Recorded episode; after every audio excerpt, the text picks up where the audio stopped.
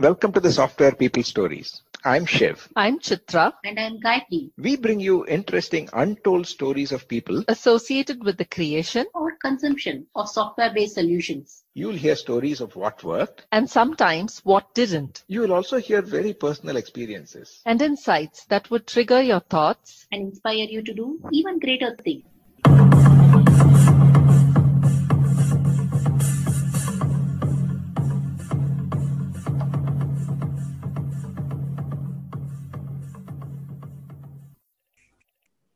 Take a walk back to the future in this episode of the Software People Stories that spans different countries, riding on different career tracks with Shane Hastie in conversation with Shivaguru. With a solid start in COBOL and assembler programming and working on the once upon a time green IBM screens for telemachines to end user computing using mainframes to create reports working directly with end users to starting a company in partnership with his wife delivering IT solutions, Shane has had a variety of career experiences. And then, in the early 2000s, interacting with several signatories of the Agile Manifesto and moving towards developing an agile mindset and living with the values, to becoming a coach and trainer. Shane says about Agile, he knows it works because he works in it. He shares what learning means to people and why people show up for training sessions, how to be effective by changing flavors of interactions for remote learning today, and how you know if you have it in you to be a coach or trainer. Listen on. Hi, Shane. Welcome to the Software People Stories. Hi, Shiv. Thank you so much for having me. Uh, We usually start with the origin story of our guests. You know, what got you into IT, or then we can probably get into agile and coaching and all that. We're going back decades now. It our age. what got me into, yeah, we're we're both um, somewhat grey. Oh, yeah, I'm grey bearded. You're grey haired. I'm, I'm bald, so. Yeah. But what little is there is grey. Yeah. So yes, we're we're, we're about the same vintage. Hmm. Uh, what I've got in me industry into- about 40, 41 years now. Yeah. Yeah, well, I I started in 1982, so yeah, near, nearly 40 years. Yeah. 38 years now. I started. I was. I'm a New Zealander by birth, but we were living in South Africa at that stage.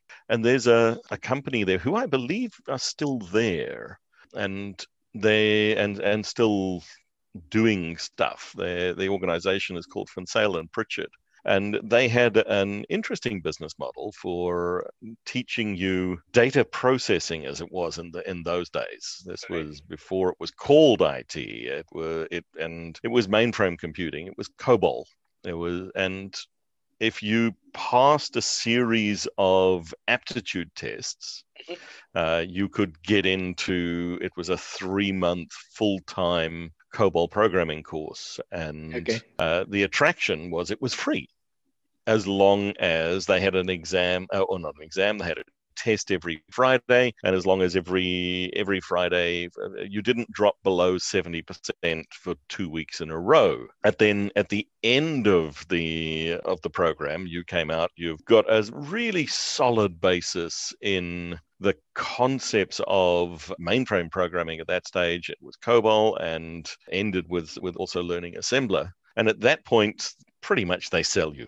they they you were placed with uh, organizations who then paid for the recruitment fee and for your training and all the rest of it. So I went and joined a I got into the program. I passed, got, got all the way through the program, and I joined a uh, financial institution. So my first commercial programming was in actually was in assembler on IBM mainframes Oh. um, for a, yeah, a financial institution. We were look, we were working on the the teller systems for the for the mainframe. Where- And IBM technology, the old green screen, the, the uh, mechanical keyboards, and the keyboards that really went click, click, click.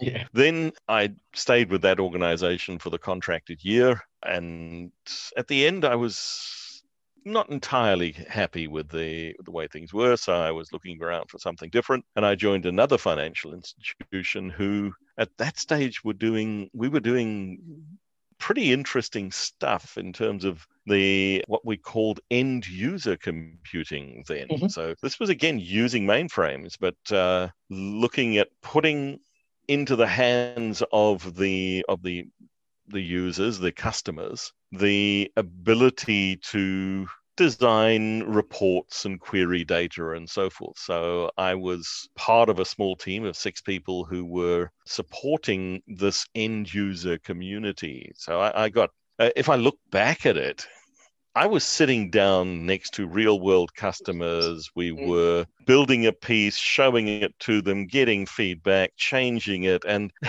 it was iterative, it was incremental, it was customer focused, it was rapid learning. It sounds remarkably like agile to me. And this we were doing 1983. And I spent very happy five years with, with that organization doing that, and then moved uh, into starting my, my own company. My wife and I founded a, a business doing uh, support and uh, software development for initially for anyone. Um, Mhm. I'd I'd been incredibly fortunate in that role again. This was, you know, the early 1980s. They, I think they acquired the second or third IBM personal computer, the original PC, PC. running running PC DOS. and they, my uh, manager at the time, sort of because we were in that end user computing, and this was seen to be a an end user technology, they gave it to me and said, "See what we can do with this." Mhm. So I really got into that that PC revolution right at the ground level there, mainly programming and looking at, at how we could apply those technologies and use these tools. Uh, I did feel at the time that one of the nicest peripherals you can have for a personal computer is a 3090 model model 800 mainframe that you Mhm. can then tap into with the with all of its capability and storage and the half a million liner lines a minute printer or 50,000 line a minute print the big huge things like that. So you know, it was fun. We had the dedicated use of a mainframe which was the organization's hot standby mainframe. So it was the yeah, if there was a disaster recovery, we had to we, we would lose our con- connectivity immediately. But most of the time, you didn't have, the disaster recovery. It was sitting there as a hot standby unit, and we had the the full usage of that. So then I yeah went on. Um, my wife and I started our own business, looking at at uh, generally doing software for the personal computing marketplace. Ended up focusing on small to medium sized airlines back Okay. office systems for small to medium sized airlines around Africa.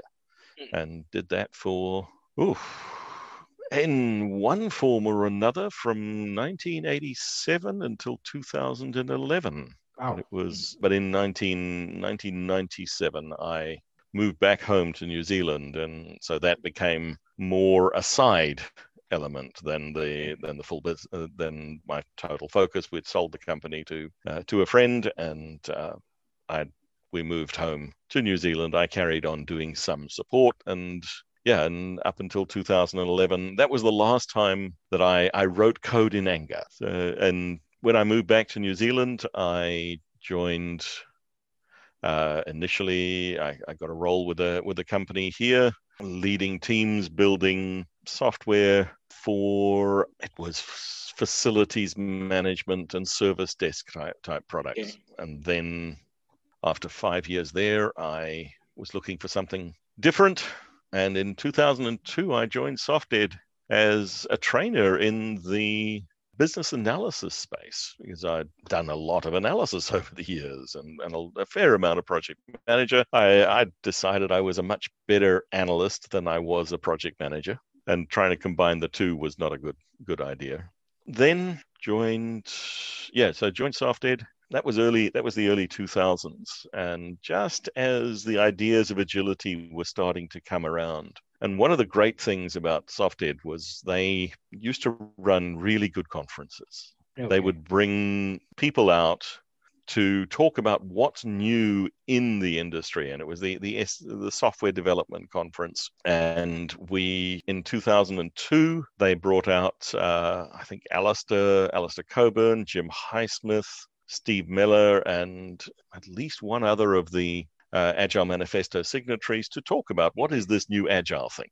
So the manifesto had been signed and, uh, and was publicized in uh, 2001. 2002, it was now starting to spread the ideas. And part of my role there is, as aside from training was looking after hosting the the speakers at the conferences so i had the um, joy of having to look after these people not just in the event but socially. And we we took them around and showed them bits of the country and, and so forth. So spent a week at a time really exploring the ideas mm-hmm. there and, and getting an understanding of the of the intent behind many of those ideas and i was incredibly fortunate and privileged as we over those those years to to meet many of the the leading lights the people mm-hmm. who whose ideas we we draw upon today and who mm. gave us the foundation of the the agile movement so I was, yeah, incredibly fortunate there. Stayed with SoftEd for 15 years, had a had a wonderful time there, and then again looking time for something new, wanting to step it up and make a difference at an even bigger level. Mm-hmm. And I joined IC Agile to with that with that intent.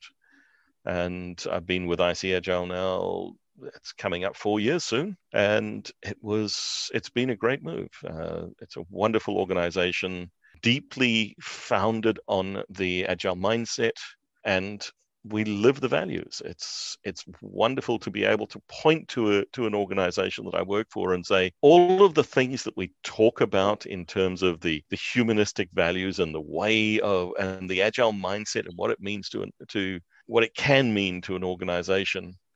I know it works because I work in it.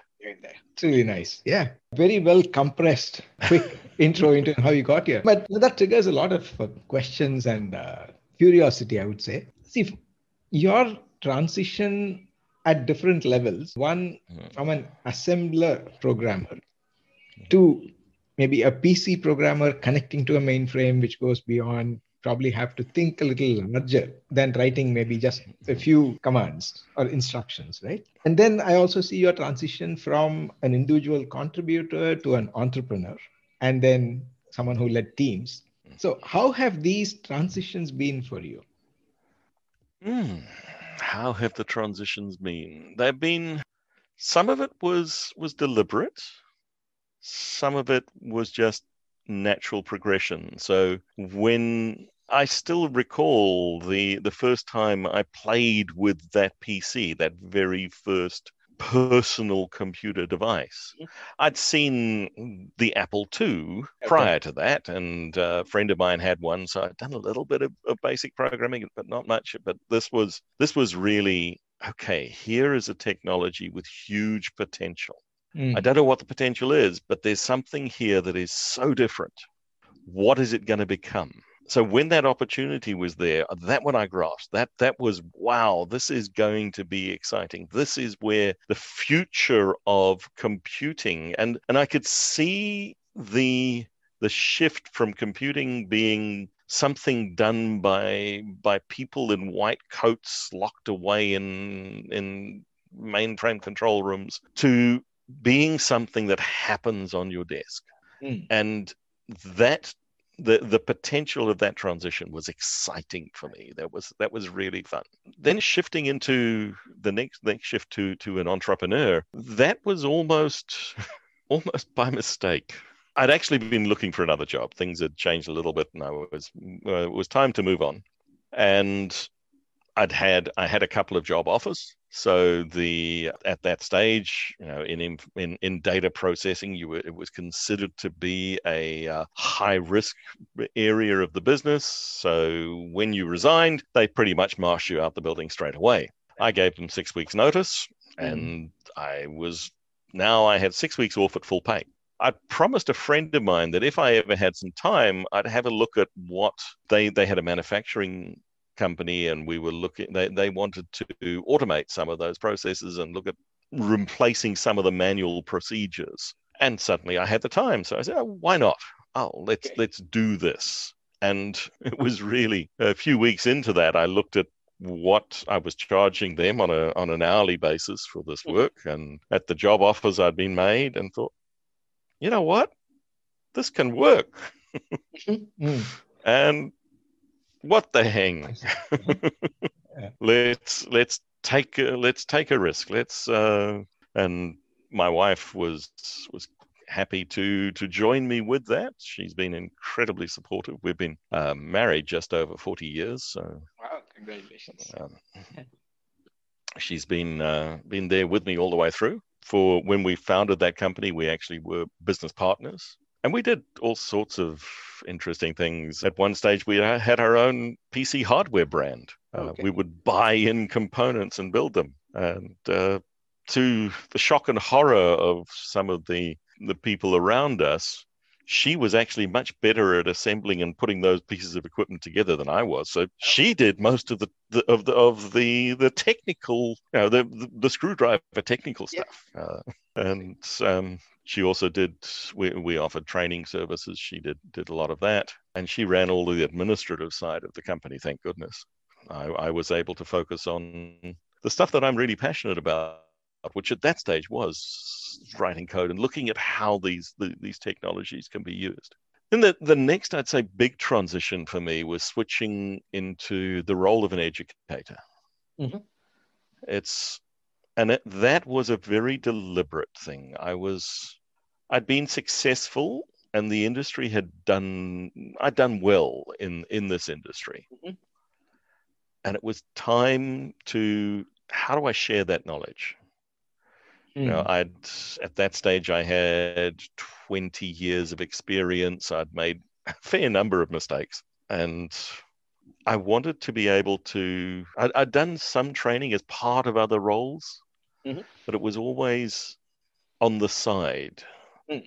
And more and more as I was doing that, I was really enjoying the imparting of that knowledge and and and building up other people. So when the opportunity came to join SoftEd, it just made sense. And it was Yeah. in my life, it was the right time to to start giving back. Yeah. And when I finished up with SoftEd, I we did a, a calculation over the years. I trained forty thousand people approximately Wow. At least a few of them, I think it made a difference in their lives. And and that was that was a, a wonderful privilege to be to be able to to influence that many people. And with the step again in, in out of that into working with IC Agile, that was another deliberate and conscious. Okay, let's take this to a higher level because now I influence the people who are teaching the people. Right.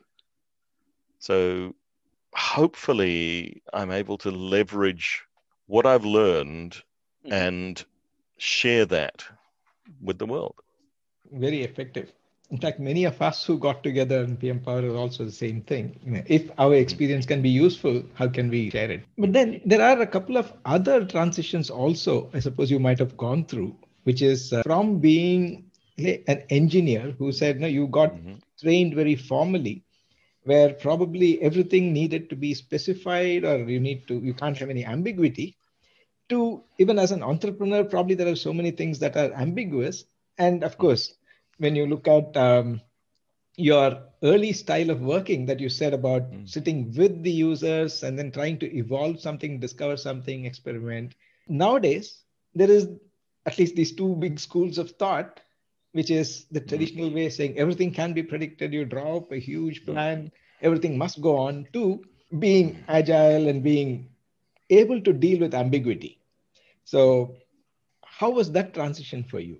About For me, jumping into that was an e- a really easy transition. That that was hmm. something. In fact, I I I think that was part of what I was unhappy about in that first role Okay. because we were trying to be so rigid and and I saw that and and this was back in 1982 I saw that de- trying to define everything up front locking it down and then building it yes we delivered to spec Mm.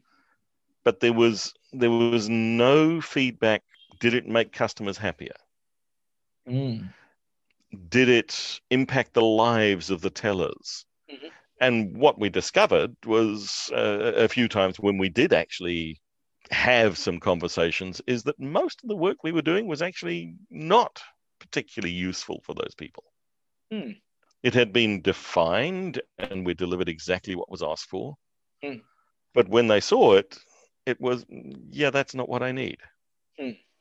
So in that that transition into that that that second role where I was working closely with people, getting the feedback. And, and when I went into my own business, we took that approach. This was 1987. Rapid applications development was a model that was out there, the, the spiral development from Barry Boehm. So I knew that this stuff existed and I'd done a little bit of reading about it. So we were trying to apply it because it just made sense.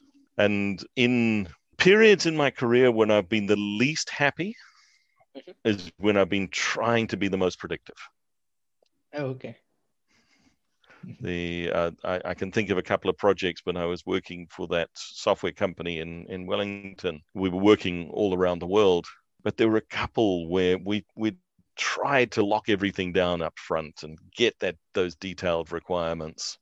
And yeah, we delivered exactly what was asked for, Hmm. but it wasn't what was needed.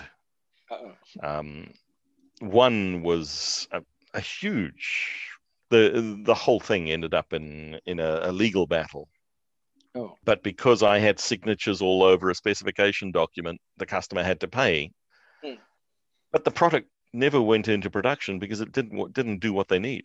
So there was a huge amount of waste in the work that had been done all the way through that. And that one really sat with me because I felt I felt bad. Yeah. Now, everyone involved in that initiative, everyone working on that project ha- was doing their best. Hmm. But it was set up to fail because of the way it was the whole thing was was designed. So that sat with me for a long time. Extending that, you said as a trainer, you've touched 40,000. Wow, large number. How do you transfer the mind of Shane to those people? As a trainer, when you expect them to internalize things that they learn. you don't. Mm. You you tell stories, Mhm. you share ideas, and you offer you can offer some knowledge Mhm. and people will pick it up they can get the they can get the tools and techniques but it, as a trainer you're giving somebody a foundation of knowledge to work on Mm. They take that and they make it real so it comes down to the individual who wants to draw that who takes that and says Mm. ah i can see how this applies in my context as a trainer as an educator you are offering your your experience your knowledge your advice but you're offering it to people Mhm. it's up to them to take it and do something with it Mm. and it's really i found it really important to recognize that quite early on Mhm. that you can't make somebody learn Mm. that is a choice that they make now fortunately the vast majority of people who came to the courses were there because they wanted to learn. They had a desire to. Private training organization doing training inside companies or offering public courses, generally the people who come on the class want to be there. You don't get many prisoners in the Mhm. classroom. Mm. But when you do come across those people, you have to be able to accept that that's their choice. Mm. You know, why are you why are you here? Because the boss told me to come. Okay, well, let's see if we can find some value for you in this time. Mhm. But if we can't, that's also okay. Mm. Because the choice is is in in the the attendee, in the participant's hand. And we talk about them as participants in a training. They're not students, they are participants. They are people who are participating in their own learning journey. Mm. And that's a choice. Yeah, that's a nice way to put it. Yeah, in fact, from teaching the narrative change to learning, Mm. even within organizations, you don't say trainers, you say there to facilitate their learning. Yeah, good. Yeah. Participants. Yeah. So, how does this participation or how has it changed post COVID? Well, what I see, and, and certainly this is something we've seen in IC Agile, is the the massive shift from in-person courses to remote learning. Had you asked me a year and a half ago, can remote learning be as good as in person learning? I would have said absolutely not. Mm. At IC Agile, we did a year before COVID, we had actually come up with criteria for what good remote learning looks like. Okay. So we, we were ahead of the curve from that point of view, in that in that we had defined design guidelines and we knew we'd done some some research and we were learning about what what remote learning is but we we still we we definitely had that bias of a remote experience will will be less effective than an in-person experience Today i can hand on heart say i have seen remote training experiences that are as good Hmm. and in some ways better than the in-person experience and that has been eye-opening for me so COVID has had that huge impact in terms of the the pivot from in person to remote learning. In I, I live in New Zealand, as as we mentioned, we're free to gather in person and so forth still at this stage, and uh, there have been uh, I've attended and I've delivered an in person training course as well as remote courses. Hmm. So it's not that we can't, but the choices, also leveraging being able to leverage the technologies that are available to us. How do we maximize the value for the in-person or uh, at that synchronous time? Uh, you and I are sitting two continents away from each other, seven hours time difference, and we're having a chat in real time, and it's close to being in person. Right. The only thing we can't do is is, is share a beer, Uh, uh, and we could even we could even do that if we both went and got the same beer.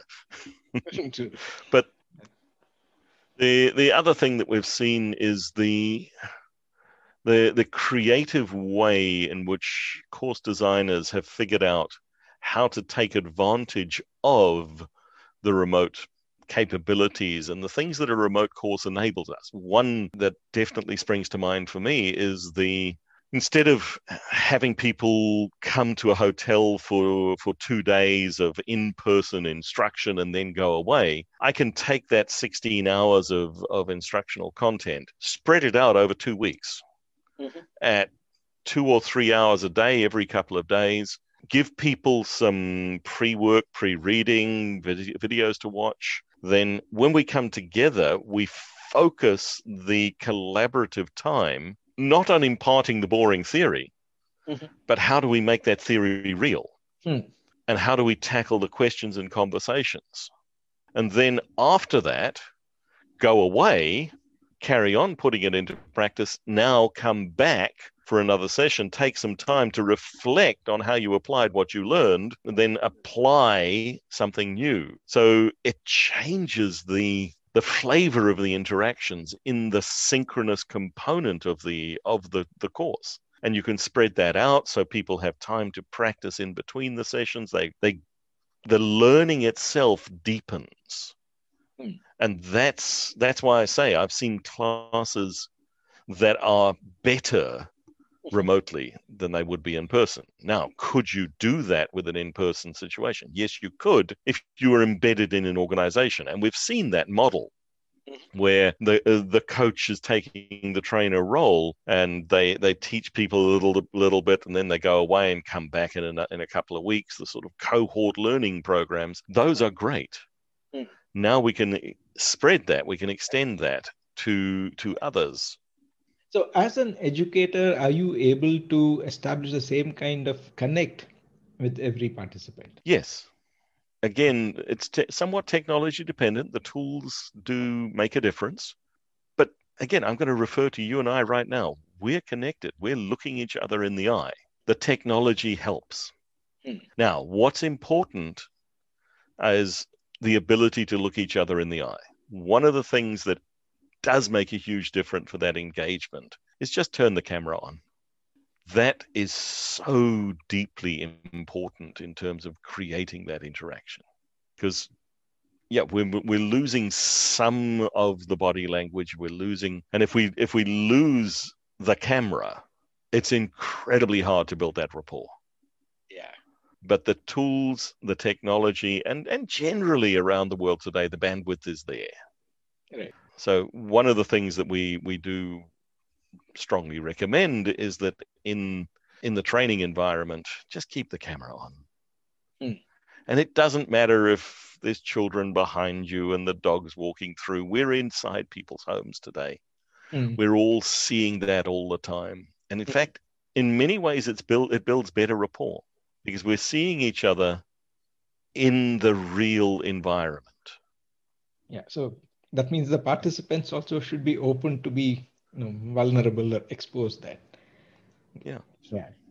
Yeah. Because that is one thing I, at least personally, have been seeing that in a few of the engagements that I have. People are a little reluctant to turn the camera on. They may be turning it on for a few minutes and then they have their reasons, saying that there are you know, four of us competing for the bandwidth, you know, with the kids' Mm. classes going Mm. on, and maybe the spouse also doing something, etc. That that does become a challenge. Mm. See, the um, other related point is uh, while you mentioned that you are primarily there to share stories, share your experiences, and then it is up to the the learner or the participant to internalize it. Do they come back to you sometimes saying this worked or this didn't work or Shane, could we have done this better? I've been fortunate, then, yes, quite a few people have approached me either uh, after the classes or bump into them to the streets in the street or meet them at a, at a conference later or, or whatever. And many people have come up to me and said, "Yeah, it, it, it's commonly you might not remember me, but," okay. and I, I will say I'm I'm reasonably good with faces. I'm terrible with names. but yeah, and one of the things that I know uh, as an instructor, and, and pretty much every instructor that I that I know likes to hear from people after their courses. Oh, if you've got a question, reach out. Let us know. Did this work? You know, And and if it didn't, well, that's a learning for all of us. Because something that worked in my context might not work in yours. So now we've all learned that there's the contextual element there that maybe we didn't know about. This is probably a time for me to segue into one of your recent activities Mhm. of this Mhm. ethical coaching. In fact, I Mhm. like the way it's introduced, saying that it is a multi generational or a multi continental contribution. What was the trigger for this? In the sense, do you think that? Um, what yeah. triggered so we're, we're talking about the agile alliance agile coaching ethics initiative which is a volunteer piece of work that i've been involved in craig smith and myself chaired it for, and uh, alex sloley has joined the, as the third co-chair I, i'm actually going to be stepping away from a lot of involvement in this now I, um, and there's a group of about 32 volunteers and we've come up with a set of a code of ethical conduct for agile coaching. Well, that's that's our goal to come up with something that people who are involved in agile coaching in any way can look at and say, here is something that I can commit to as a set of ethical guidelines. What triggered it was was a number of conversations about why isn't there a code of conduct? Um, if we look at the other bodies in coaching, so professional coaching, facilitation, mentoring, teaching, there are codes of ethics for every one of those professions. And for some of, the, some of them, there are multiple codes of ethics. And there are bodies who maintain those code of ethics. So, um, in the professional coaching space, there's the International Coach Federation, for instance, the ICF. Yeah. And they, the, the first of their, the, the, they have a list of competencies that a professional coach has to have. And the very first one is abiding by ethical standards. Mm. And as an ICF coach, you are obliged to let your coachees know that you have that you there is this code of ethical conduct that you are obliged to abide by and this is what i promised to do Mm. We don't have that in agile coaching right. now we we could say but if you're an agile coach you're doing elements of professional coaching facilitation teaching mentoring if we think of the the coaching framework from the agile coaching institute and then you need to abide by all of those so that that's one Mm. approach generally we don't see that happening Hmm. So we wanted to see was there a space for this? And we brought the, the original group of volunteers. We started by saying, could we just point people to one of these existing codes of ethics and say, abide by that. If you're going to call yourself an agile coach, abide by that, and that'll be good. Mm. And then when we looked at them, we found that uh, every one of the the the others that I referred to didn't quite fit. Okay. Taking professional coaching as an example, one of the important stances of the professional coach is neutrality in terms of outcome and content. As an agile coach, I bring a deliberate bias towards agility. Right. That's a that is a, a, a definite, deliberate, conscious bias that I bring Hmm. in my coaching interactions. So I can't necessarily hold that neutral stance. I will bring the hey, what would an agile approach be with this initiative, with this challenge? So we did feel that there was a space, there was an opportunity to open this up and, and define a code of ethical conduct for agile coaching. Mhm. And that's what this this volunteer group and I'm just one of 32 people. So it, it I've done I've been fortunate to be able to to do a bit of facilitation, but no, it, it, it wasn't me. It was it was the the group of people who did it together. And Yeah, we've um, had wonderful discussions and extensive debates. And there is now a published draft code of ethical conduct for agile coaching that you can download and view or view and download from the Agile Alliance. Yeah, I think that's spoken like a true facilitator or an enabler. And it also distilled to just about 18 points, so it is not pages and pages that I need to read. So, as we draw to the close of uh, this episode, I have one question for you, Mhm. uh, somewhat related to the code of ethics. If somebody was to consider a role as a coach or an educator in Agile, what would your guidance be? And before even I have to sign the code of ethics, do I have it in me to train or coach?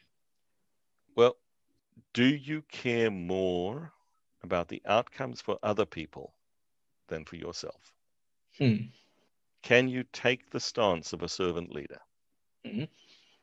And is it okay to not be the center of attention, but to allow other people? Because when you jo- do your job really well, nobody notices. You disappear in the background, and that's good. Hmm. But you have to be comfortable to allow that to happen. Wow. Simple words, but profound. I think that's something that one should consider, I guess, before jumping in. Because nowadays you find everybody wanting to be everything, which is the latest fad, right? Have that label on the shoulder. So, and yeah have a look at the at the code of ethical conduct and say are these things that i can align with that i can hold up and say yeah i will behave like this on that note, Shane, I think we can wrap up this conversation, but it does trigger a few more things. And definitely, hopefully soon, we should be able to share a beer. i look forward to it Yeah. shiv thank you so much for having me Thanks, Shane.